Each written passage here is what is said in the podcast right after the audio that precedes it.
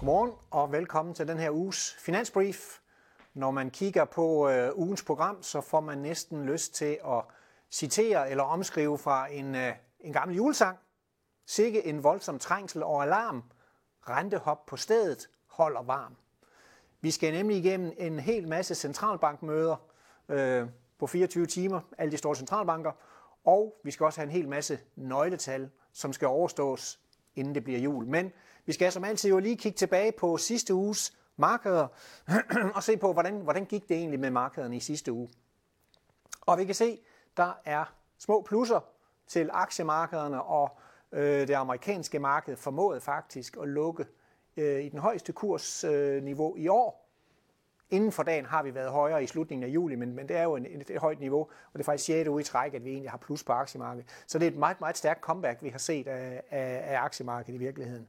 Øh, Europa kører ganske godt øh, i sidste uge, og jeg tror, det er fordi, vi har en del industriaktier, som faktisk trækker rigtig godt fra, og der er Europa tung på, øh, på industri i virkeligheden.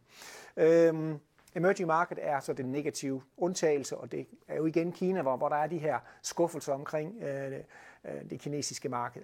Øh, renterne sådan lidt, øh, kan man sige, blandet bevægelse der, og så har vi igen, at oliepriserne faktisk er blevet øh, trykket. Vi synes ikke rigtig helt, at der er, kan man sige, nogen, nogen øh, fundamental grund til det, men øh, markedet vil altså bare handle de her oliepriser lavere, og, og har en idé om, at der er rigeligt med olie øh, på markedet, og måske ikke helt tror på de meldinger, der kommer fra, øh, fra OPEC.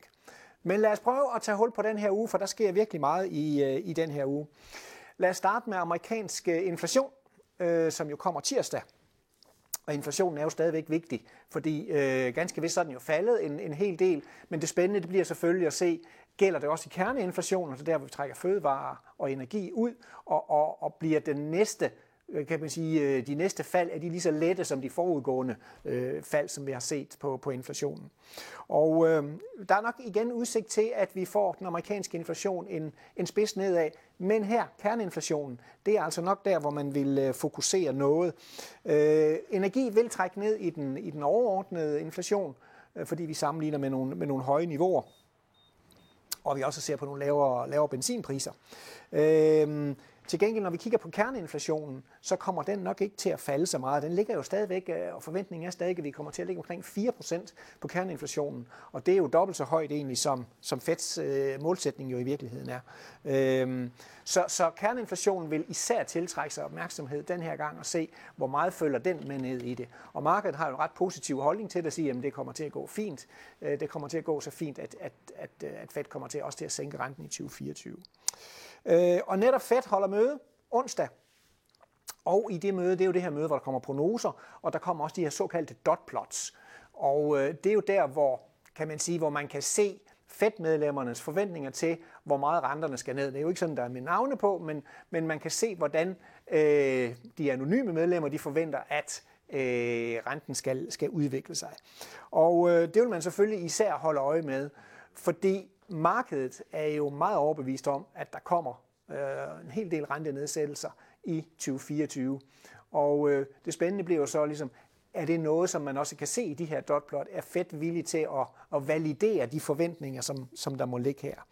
Øhm, og det er selvfølgelig en balancegang for, for Paul, at han heller ikke skal i hans pressemeddelelse skal lyde alt for, for blød, fordi øh, så priser markedet bare endnu flere rentenedsættelser ind. Men, men øh, i øjeblikket, der har markedet lidt den holdning, at jamen, det hele kommer til at spille, og at øh, inflationen kommer til at gå så fint ned, at Fed sagtens skal sætte renten ned, og i væksten i øvrigt også kommer til at, øh, at klare sig.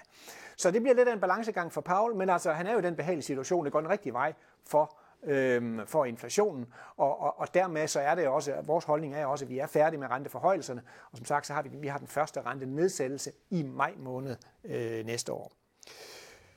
Næste store centralbank, ja, det er ECB om torsdagen, og det er også et spændende møde. Der er sket rigtig meget på ECB-fronten, kan man sige, i forhold til sidste møde fordi inflationsnyhederne har været så positive faktisk. Og inflationen er faldet hurtigere end også en ECB egentlig havde regnet med, og også hurtigere end vi havde regnet med. Vi har derfor fremrykket faktisk den første rentenedsættelse til juni øh, næste år fra september.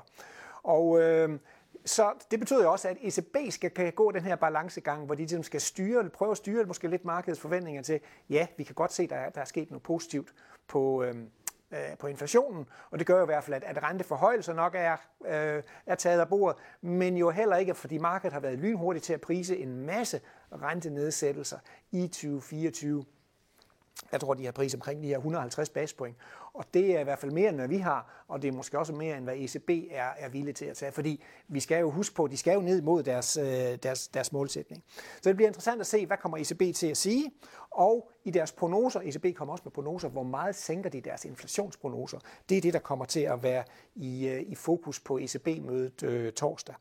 Og der er der i øvrigt, nu har vi haft Fed og ECB, der kommer i øvrigt også, der inden for 24 timer, så kommer der i øvrigt også Bank of England, og der kommer Norges Bank, og der kommer simpelthen også den svejsiske nationalbank. Så der er virkelig tryk på, øh, på nationalbankmøderne der. Øhm, Torsdag har vi også det amerikanske detailsalg, som man regner med, der kommer til at holde skansen. Vi skal måske også lige nævne, fredag morgen har vi de kinesiske øh, nøgletal for detailsalg og industriproduktion. Og der kan nok igen være den her positive basiseffekt, så vi sammenligner med et lave niveau øh, sidste år. Den sidste vigtige ting, jeg sådan vil, vil gå ind på, jamen det er egentlig de her PMI'er, de her flash-PMI'er, som også kommer, øh, de kommer næste fredag, som jo en slags konjunkturbarometer, hvordan går det i verden derude, og vi fokuserer stadig især på den europæiske PMI. Og vi forventer nogenlunde uændret PMI-niveau her. Vi ligger jo under 50, og det er jo egentlig tilbagegangsniveauet, men, men øh, det ser måske ud som om, det er begyndt at, øh, at stabilisere sig lidt, men det er virkelig den første måling, og det er jo en måling for december, spørgeskemaundersøgelser, hvordan er så at sige, øh, temperaturen i økonomien lige nu, hvordan ser virksomhederne på, øh, på den her øh, temperatur i økonomien. Så en uge fuld af nøgletal. Alle de store centralbanker skal også se at blive færdige, så de kan komme ud og, og få købt de sidste julegaver, så der bliver rigeligt at holde øje med. Tak fordi du kiggede med.